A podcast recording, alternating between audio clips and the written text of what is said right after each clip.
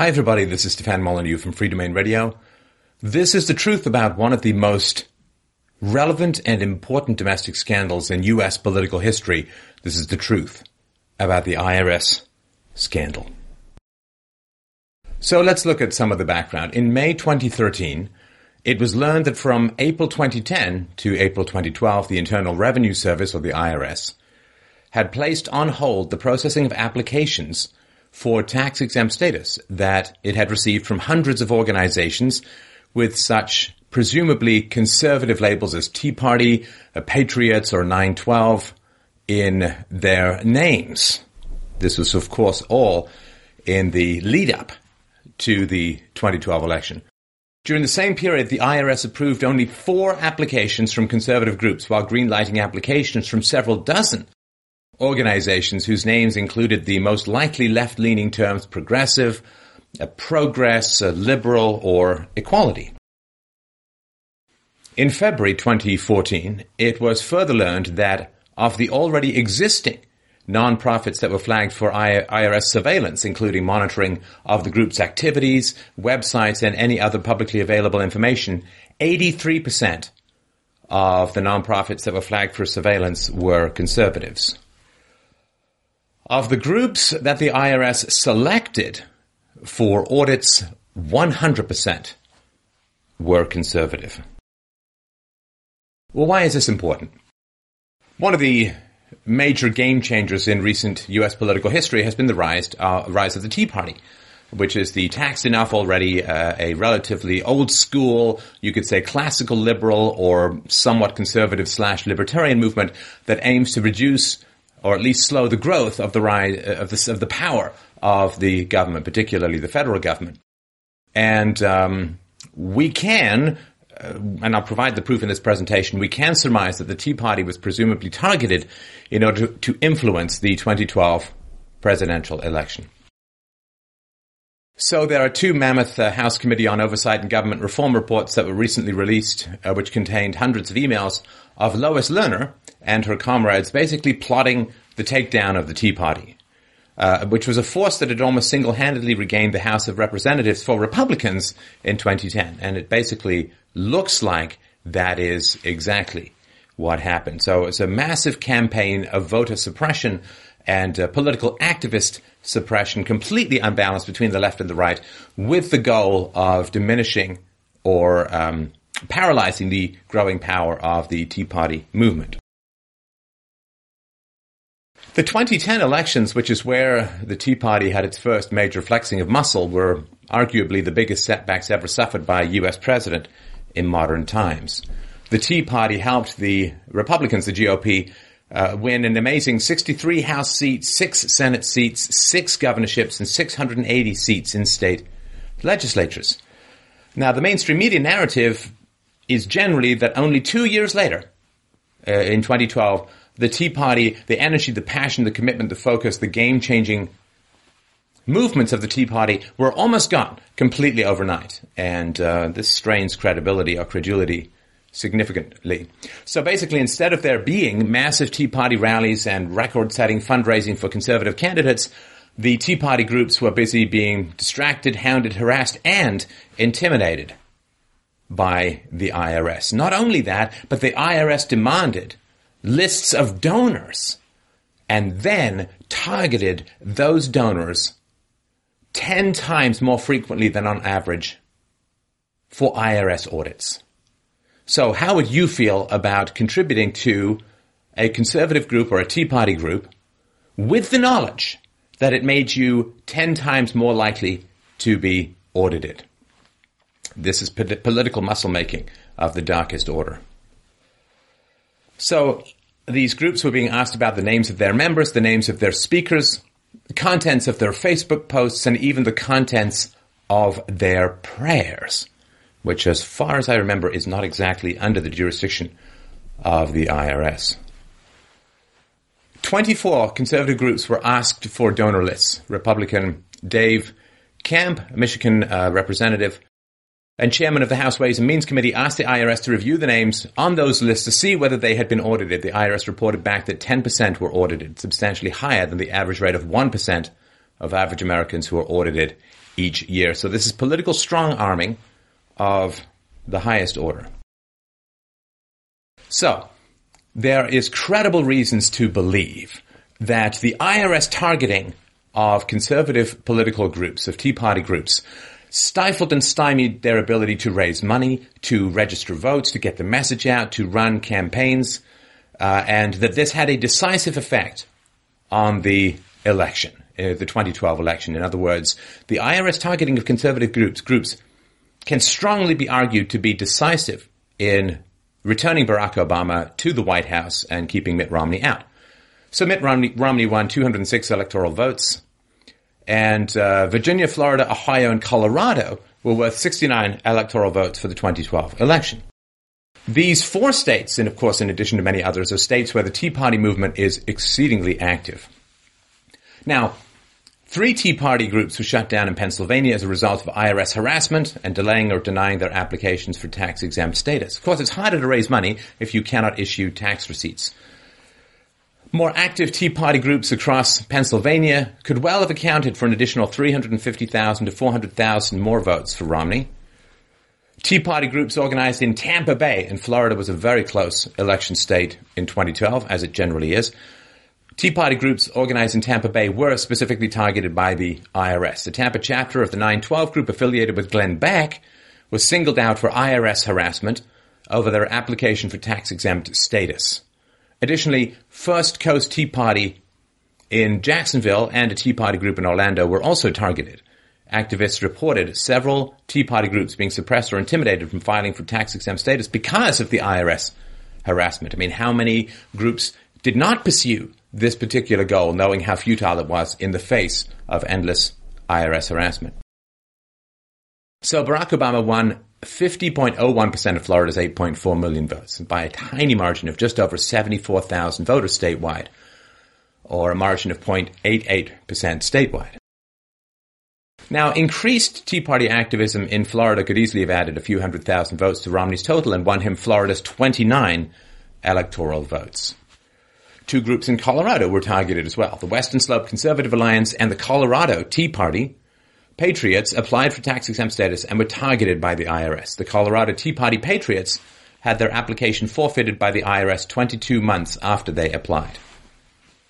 President Obama won the state of Colorado by just fewer than 138,000 votes, or 5.36%, out of just over 1.5 million votes statewide. Now, clearly, the level of Tea Party activity suppressed in Colorado could have translated into many more votes than the mere 138,000 votes by which Romney lost the state. Adding Colorado's nine votes to Romney's total would bring up bring him up to 264 electoral votes. In Western Virginia, the Shenandoah Valley Tea Party Patriots were targeted by the IRS. The Manassas Tea Party was another group harassed and targeted by the IRS. The Manassas Tea Party, along with 26 other Tea Party groups, did, did receive their tax exempt status in January of 2013, of course, months after the 2012 election. The Richmond Tea Party was also targeted, and the Virginia Tea Party Patriots, which represents 46 groups in the state, says several groups in Virginia were affected by the IRS targeting. Virginia was won by Obama by under 4%, 3.88%, or 149,298 votes out of 3.8 almost million votes cast statewide. So given that several Tea Party groups were harassed in Virginia, it is easy to suggest or imagine that more than 200,000 additional votes could easily have been turned out in Virginia, allowing Mitt Romney to win the state. Adding Virginia's 13 electoral votes would have raised Romney's total to 279 electoral votes. So it's very close, and the harassment, it can easily be argued, though of course it cannot be proven, had a substantial, if not decisive effect on turning the tide of the election in 2012 from Romney to Obama. So let's have a look at the timeline of what occurred. March 31st to April 1st, 2010. Colleen Kelley, president of the National Treasury Employees Union, the 150,000 member union that represents employees of the IRS and 30 other government agencies, visits President Obama at the White House. NTEU's Political Action Committee endorsed Obama in both 08 and 2012 and gave hundreds of thousands of dollars in the 2010 and 2012 election cycles to anti-Tea Party candidates. Uh, of course, Obama is a Democrat, and the Democrat Party is largely fueled by three things. One is they are the lawyers' party. Lawyers overwhelmingly vote Democrat. Uh, number two is uh, uh, immigration uh, from non-Western countries, and uh, number three, of course, is the millions and millions of dollars funneled into the Democratic Party from mostly public sector unions. Uh, public sector unions represent the vast bulk of unionized activity in America. So this is not little old ladies uh, with passion in their hearts writing checks to their favorite candidates. It is generally political muscle money and lawyer muscle money uh, that is sent to the Democrats. One day after Colleen Kelley's White House visit, IRS employees begin applying extra scrutiny to tax exempt status applications from conservative organizations whose names contain the words Tea Party, Patriot, 912, Take Back the Country, or, ironically enough, We the People. One day after the head of the IRS union, head of the IRS employees union, one day after she visits Obama, this all begins. Coinkydink? Well, I'll let you be the judge of that. July 6, 2010, IRS official Holly Paz writes an email to Washington-based IRS lawyer Stephen Grodnitzky to, quote, to let Cindy and Sharon know how we've been handling Tea Party applications in the last few months. Grodnitzky replies to the email confirming that the Washington-based exempt organization technical unit is designing the targeting in the nation's capital. Later, the story will be spun that it is a few rogue employees in Cincinnati and nothing to do with any hierarchy. Uh, this does not appear to hold up to even the barest scrutiny. August 2010. The IRS issues its first BOLO, be on the lookout, alert for, quote, various local organizations in the Tea Party movement that are seeking tax exempt status as 501c3 and 501c4 groups. The IRS is also flagging applications by, organi- uh, by organizations that A, address, address such issues as government spending, government debt, and taxes. Ooh, horrifying. Or B, promote the use of education, advocacy, and lobbying to, quote, make America a better place to live. Or C, criticize how the country is being run by the Obama administration. So what gets you on the IRS watch list? Being concerned about government spending, being concerned about government debt or taxes, promoting the use of education advocacy to make America a better place to live, or criticizing how the country is being run by the Obama administration. Now, we'll get to this later.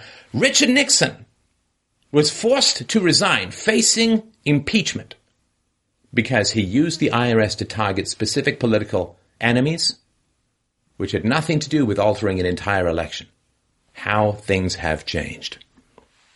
October 2010, in a meeting arranged at the direction of Jack Smith, chief of the Justice Department's Public Integrity Section, the DOJ asks IRS official Lois Lerner to help the department build criminal cases against conservative nonprofit groups that have been conducting political activity. Only conservative nonprofit groups. Winter 2010-2011. Judith Kindell, senior advisor to IRS exempt organizations division director Lois Lerner, tells IRS attorney Carter Hull, who oversaw the review of some tax exemption applications by conservative Tea Party groups, that the IRS Chief Counsel's Office, headed by Obama appointee William Wilkins, will henceforth need to review all applications from conservative groups whose, name, whose names contain the aforementioned trigger words, you know, we the people, uh, and so on astounding. According to Hull, this is the first time in his 48 career, 48 year career at the IRS that he has been instructed to forward any tax exemption applications to another office. February 2011. In an email, IRS exempt organizations Division Director Lois Lerner advises his staff, including then exempt organizations technical manager Michael Seto, and then Rulings and Agreements Director Holly Paz that a Tea Party matter is, quote, very dangerous and that this is something, quote, counsel and Lerner advisor Judy Kindell need to be in on. Lerner adds that Tea Party Group's tax exemption applications could end up being the vehicle to go to court to get more clarity on a 2010 Supreme Court ruling on campaign finance rules. Thus, thus, at this point, Lerner, contrary to false statements that she will subsequently make, is well aware of the fact that groups with Tea Party, Patriot, or 912 Project in their names are being flagged for additional and often burdensome scrutiny by the IRS. February 2011. In an email to Lois Lerner, a Federal Election Commission or FEC investigator inquires about the status of the tax exemption application of the American Future Fund, a conservative group. The FEC and IRS have no authority to share this information under Section 6103 of the Internal Revenue Code, by the way.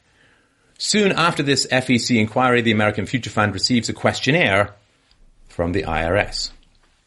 June 3rd, 2011, David Camp, Republican chairman of the House Ways and Means Committee, sends a letter to then IRS Commissioner Douglas Shulman, inquiring about a report that the IRS has been conducting an unusually large number of audits of conservative 501c4 groups and taxpayers who have donated money to them. Lawmakers will subsequently send at least seven more letters asking the IRS to address complaints that conservative groups applying for tax exempt status are being subjected to burdensome screening. Oh! Just a terrible shame. Ten days after this request, Lois Lerner's computer allegedly crashes, causing all emails that Lerner sent and received between January 2009 and April 2011 to be lost. July 1st, 2011, the IRS responds to David Camp's June 3rd letter by stating that its, quote, actions in this area were in no way influenced by political considerations. According to the agency exempt organizations division director Lois Lerner, has ordered the criteria for flagging tax exempt applications for extra scrutiny to be changed so as, to, so as to apply more broadly to quote organizations involved with political lobbying or advocacy for exemption under 501c3 or 501c4. September 2011 to June 2012. As the IRS cancels its relationship with Sonasoft, a uh, Obama connected computer company which uh, claims to be able to store important information uh, permanently or semi-permanently. As it cancels its relationship with Sonasoft, the agency is also in the midst of, quote, retiring and throwing away numerous sophisticated data storage devices in the IRS's national IT offices in Maryland, even though the IRS is still paying maintenance fees of almost $7,000 a month on the devices. January 2012, the IRS begins sending follow-up letters requesting that conservative groups applying for tax-exempt status provide voluminous and sensitive information such as the names of all donors and the amounts of all their donations, a list of all issues important to the groups, an explanation of where the groups stand on, on those issues, and all emails sent to members of the groups. See, it's really important for the IRS that you retain your emails and provide them to the IRS. April 23rd, 2012, IRS Chief Counsel William Wilkins, who was appointed by President Obama in 2009, meets with Obama in the Roosevelt Room of the White House. April 24th, 2012, IRS Commissioner Douglas Shulman, William Wilkins' boss, and two other IRS officials, Shulman's Chief of Staff and Political Aide Jonathan Davis, and IRS spokesman Frank Keith meet for eight and one half hours with the top White House official, Office of Management and Budget Director Jeffrey Zients at the Eisenhower Executive Office building located at the White House complex. April 25th, the next day, the IRS Chief Counsel's Office, led by William Wilkins, sends Washington-based IRS officials new guidelines on how to scrutinize Tea Party and conservative groups applying for tax-exempt status. April 26, 2012, Exempt Organizations Division Director Lois Lerner responding to the March 27th letter from Chairman Issa and Jordan writes that the IRS letters to targeted conservative organizations were, quote, in the ordinary course of the application process to obtain the information as the IRS deems necessary to make a determination whether the organization meets the legal requirements for tax exempt status, which is one of the first times a legal defense called putting people to sleep has been used. May 3rd, 2012, the IRS, having completed its own internal review of the targeting scandal, concludes that there has been a substantial, inappropriate bias against conservative groups seeking tax exempt status. IRS Direct, Deputy Director Stephen Miller is informed of this finding. May 15th, 2012, IRS Acting Commissioner Stephen Miller identifies two, quote, rogue employees in the agency's Cincinnati office as being mainly responsible for the overly aggressive handling of requests by conservative groups for tax exempt status. Miller says the staffers have already been disciplined, so no worries there. May 2012, IRS officials determined that there were seven types of information asked of conservative applicants, including donor information that were inappropriate. Uh, it's a chilling effect, right? The moment that it gets out that if you donate money to a conservative group, your name, the amount of your donation, and the conservative group's particular political leanings will be disclosed to the IRS, including the contents of any prayers that have been uh, said. That is a chilling effect. People want to take a step back from that. It chokes off the lifeblood of modern politics, which is money, uh, right at the source. November 9th, 2012. In an email exchange that Lois Lerner conducts via her official IRS email account with an unnamed colleague at the agency, the colleague writes, well, you should hear the wacko wing of the GOP. The U.S. is through. Too many foreigners sucking the teat. Time to hunker down, buy ammo and food, and prepare for the end. The right wing radio shows are scary to listen to, and I'm talking about the hosts of the show. The callers are rabid. Lerner replies, Great. Maybe we are through if there are that many assholes. She adds, so we don't need to worry about terrorists. It's our own crazies that will take us down. So that sounds both professional and objective. April 9th, 2013. In an email exchange with fellow IRS employees, Lois Lerner writes, quote, ah, I was cautioning folks about email and how we have had several occasions where Congress has asked for emails. And there has been an electronic search for responsive emails. So we need to be cautious about what we say in emails. Lerner then goes on to ask a tech staffer whether instant message communications are stored automatically. When that staffer tells her that such messages are not stored anywhere unless one of the parties makes copies of them, Lerner replies, Perfect! May 10th, 2013, blaming low-level IRS employees in Cincinnati, exempt organizations division director Lois Lerner says that no high-level officials were aware of the IRS targeting of conservative groups until she began seeing information in the press that raised questions for us. She apologized on behalf of the IRS for the inappropriate targeting. This same day, White House counsel receives the Inspector General's report and President Barack Obama is said to have heard of the matter for the very first time. May 14th, 2013, a Treasury Inspector General for Tax Administration, report reveals that the IRS has singled out groups with conservative sounding terms such as Patriot and Tea Party in their titles when applying for tax exempt status. The TIGTA probe determined that early in calendar year 2010, the IRS began using inappropriate criteria to identify organizations applying for tax exempt status, e.g. lists of past and future donors. The illegal IRS reviews continued for more than 18 months and, quote, delayed processing of targeted group applications preparing for the 2012 presidential election you will hear words from the Democrat side, you know, inappropriate, inexcusable, and so on. Uh, the illegal aspect is sort of underplayed. May 16th, 2013, President Obama calls the IRS's targeting of conservative groups outrageous and unacceptable. He also reiterates that he was unaware of the targeting until news reports began coming out six days earlier. May 17th, the New York Times reports that the White House actually learned of the IRS targeting on June 4th, 2012, five months prior to the 2012 elections. But it's okay because the left-leaning prostitutes in the media corps will be sure and were sure to keep things like uh, Benghazi and IRS targeting of conservative groups out of the press because they wanted their boy to win, right? May 22nd, 2013, at a congressional hearing into the targeting scandal, Lois Lerner gives a self-serving opening statement and then immediately pleads the Fifth Amendment, refusing to answer any questions. Uh, whether that's actually allowed or not is uh, still an open question. You plead the Fifth or you make a statement. You generally don't do both. The very next day, Lois Lerner is placed on administrative leave from the IRS. Did something illegal? Hey, have a holiday.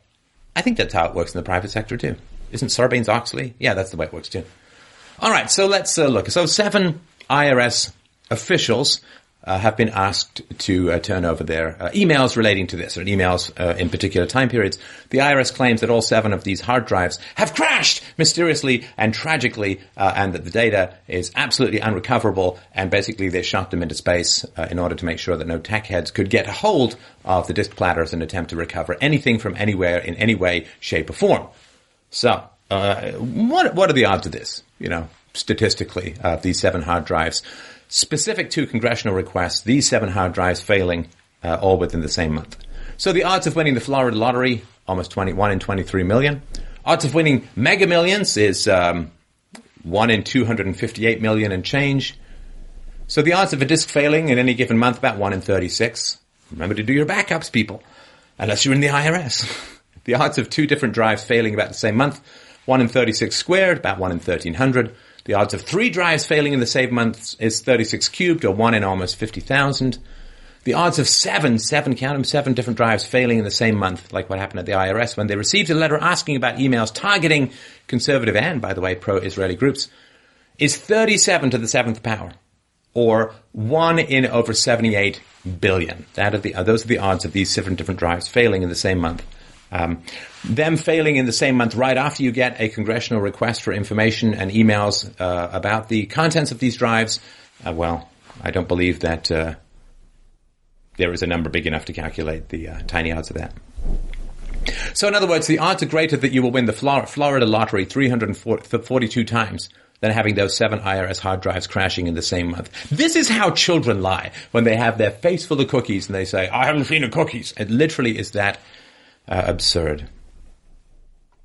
June 2013, the Treasury Department's Inspector General reveals that only six liberal or left groups were targeted by the IRS as compared to almost 300 conservative groups. June 5th, 2013, it is reported that Sarah Hall Ingram, who headed the IRS's exempt organizations division in 2010, when the scandal ridden, ridden agency began improperly targeting the tax-exempt nonprofit status of conservative groups, has logged 165 recorded visits to the White House since 2011. Hmm, yeah, I bet you it's just those two rogue employees in Cincinnati. So, I'm not uh, saying that there's no proof that there's any White House connection, um, because the proof has systematically been destroyed or disproved. But um, you don't doesn't it's not necessary. It's not necessary.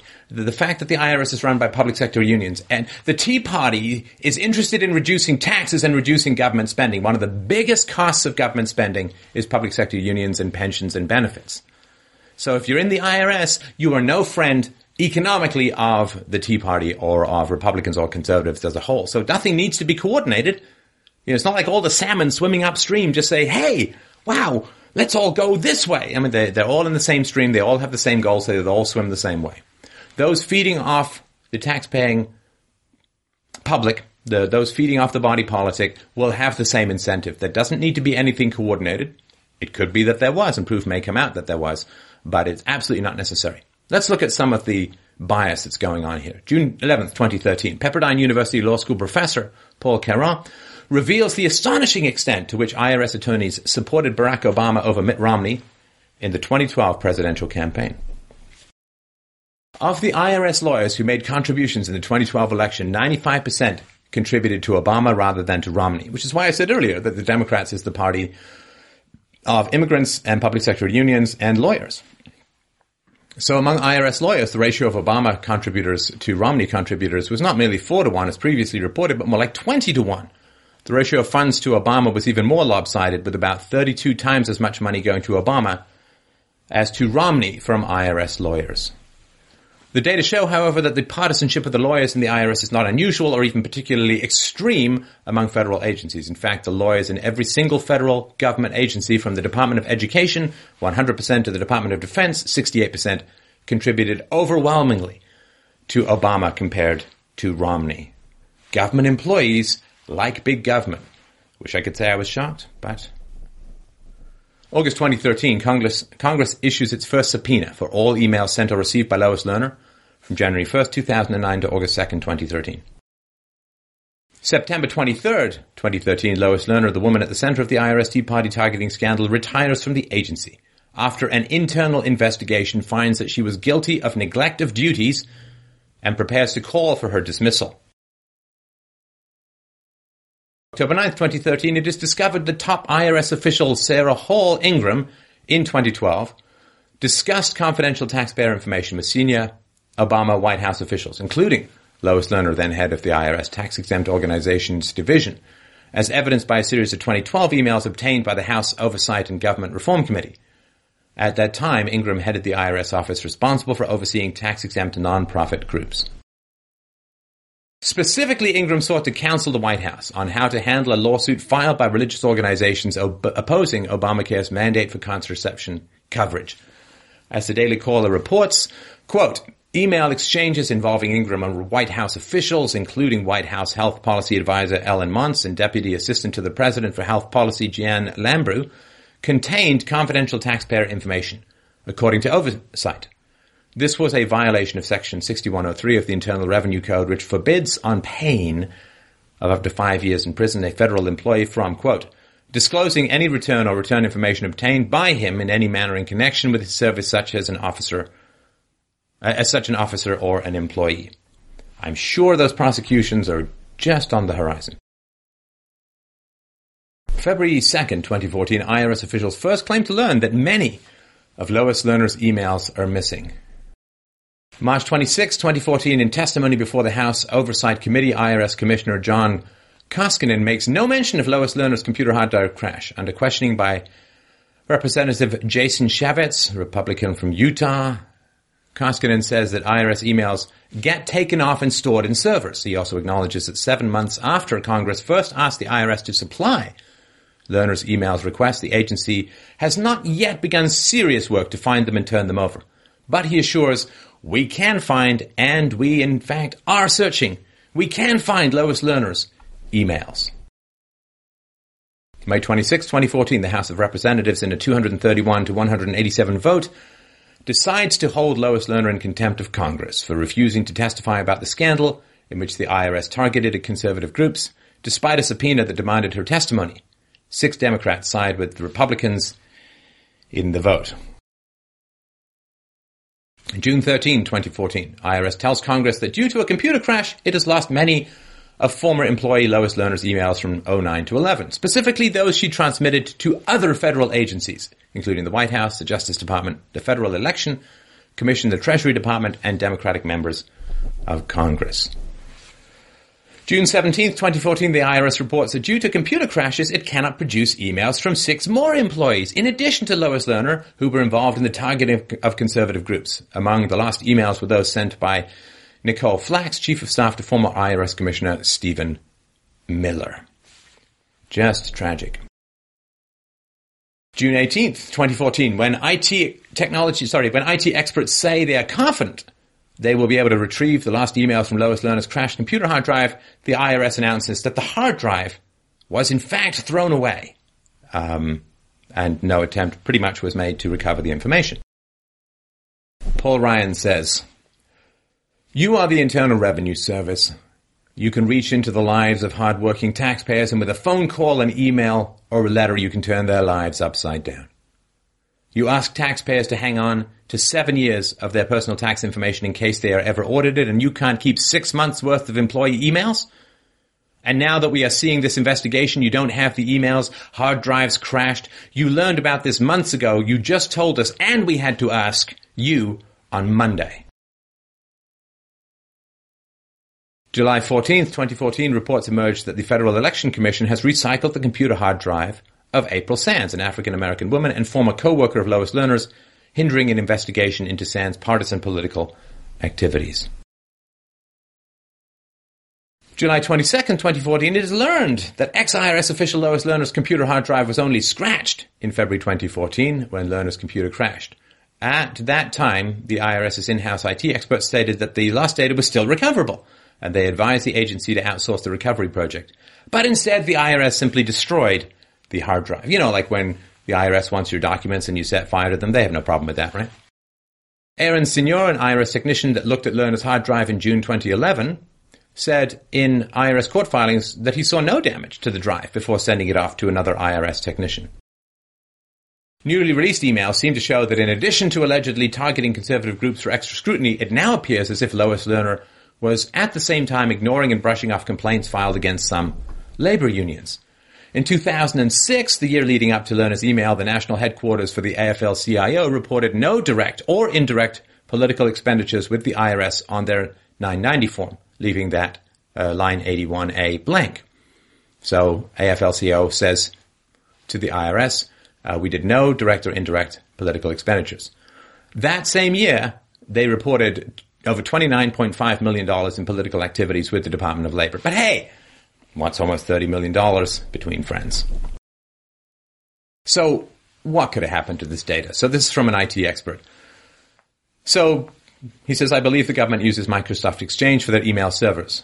Uh, these uh, Microsoft Exchange has, has built-in mail database redundancy. So unless they did not follow Microsoft's recommendations, they are telling a falsehood when they say they can't get a hold of the data. Um, in uh, Exchange, uh, backing up of data is turned on by default. Uh, two, every IT organization that I know of has hot swappable disk drives. Every server built since 2000 has them. If a single disk goes bad, it's easy to replicate. Uh, sorry, to replace. All servers use some form of RAID technology. That's a redundant array of inexpensive disks. The only way the data can be totally lost meaning difficult to bring back, is if more than a single disk goes before the third, first bad disk is replaced, right? So you have all these disks and the servers are writing data to all the disks simultaneously. One fails, you pull out, pop another one in, it all gets replicated. It is about as fail-safe as things can be. Four, if the server crashed, there was a hardware failure other than disks, then the disks that contain the data for the Exchange database is still avail- available because the server hardware and disks are exchangeable, meaning that if I have another server with the same hardware and I can put the disks in and everything should boot right up.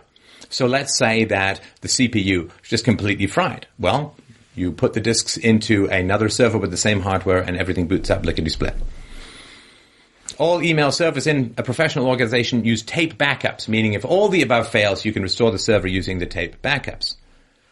And if they're talking about Lois Lerner's local PC, it's a simple matter of going to the service which have the email and getting them from the service. If the service have removed the data, you can still get them by using the backups of the service to recover the emails. The IRS requires accounting firms to keep tax documents for seven years. Also, since the IRS says that they cannot provide any of the emails that Lois Lerner sent outside the organization, is are they in fact saying that over the years that she was there, she never CC'd any external emails to colleagues? That would make no sense uh, statistically. Uh, CCing in and out of organizations is a pretty constant practice. Days after IRS officials said in a sworn statement that former top agency employee Lois Lerner's computer memory had been wiped clean, or computer hard drive had been wiped clean, the agency put out word to contractors that it needs help to destroy at least another 3,200 hard drives. Now, Lois Lerner also had a BlackBerry which had copies of all of her emails on it. The IRS destroyed Lois Lerner's BlackBerry after it knew her computer had crashed and after the congressional inquiry was well underway. So after they knew there were problems with her existing computer, and after the congressional inquiry was well underway, the IRS destroyed Lois Lerner's BlackBerry and made no attempt to get any data from it. An IRS official declared under the penalty of perjury the destroyed BlackBerry would have contained the same emails both sent and received as Lois Lerner's hard drive. The hard drive crashed in 2011 was destroyed by the IRS. The emails of up to 20 other related IRS, IRS officials were missing in remarkably similar crashes, and um, some are speculating that Lois Lerner's BlackBerry perhaps held the key. A year after the infamous hard drive crash, the IRS destroyed a Miss Lerner's BlackBerry and without making any effort to retain the emails from it. IRS admits that this BlackBerry, quote, was removed or wiped clean of any sensitive or proprietary information and removed as scrap for disposal in June 2012. This is a year after the hard drive crash and months after the congressional inquiry began. The IRS did not even attempt to recover that data. It cavalierly recites, quote, there is no record of any attempt by any IRS IT employee to recover data from any BlackBerry device assigned to Lois Lerner in response to the congressional investigations or this investigation. So what could happen? Well, federal judges could be used to compel corrupt bosses in the IRS to force the Obama administration to tell the truth about the quote lost emails or face the consequences of lying to federal judges. This is what Democrats did 40 years ago to Nixon. The case filed against Nixon in the U.S. District Court was decided on May 31st, 1974. The case was argued before the Supreme Court on July 8th, 74. The unanimous decision, Justice Rehnquist recused himself, was decided barely two weeks later on July 24th, 1974. Very rapid resolution to that case. One of the articles against Nixon, one of the articles of impeachment against Nixon, quote, he has, acting personally and through his subordinates and agents, endeavored to obtain from the Internal Revenue Service, in violation of the constitutional rights of citizens, confidential information contained in income tax returns for purposed, purposes not authorized by law, and to cause in violation of the constitutional rights of citizens income tax audits or other income tax investigations to be initiated or conducted in a discriminatory manner. That's what brought down a president 40 years ago. The political impact of that decision was immediate and frankly seismic. Fifteen days after the decision, Nixon became the first president to resign from office. Three months later, Republicans suffered enormous losses, which included not only Congress, but also state legislative races, where Republicans saw the number of state legislatures they controlled drop from 16 to 5, or almost complete political non-existence. Either judge, if a lawyer or witness lies to the court, could disbar the offending witness. President Clinton, while in office, was disbarred for life by a federal judge for exactly this type of behavior. Lois Lerner is not only an active member of the bar, but a past president, ironically enough, of the Council on Governmental Ethics Laws, which is specifically committed to areas like integrity by lawyers in government, thorough compliance with Freedom of Information Act requests, and other things Lerner is clearly ignoring at the moment. This organization, ironically enough, was founded in December 1974 at the Watergate Hotel, specifically to prevent the sorts of abuses that Lerner might soon find herself a judge to have committed. So, I mean, just, just picture.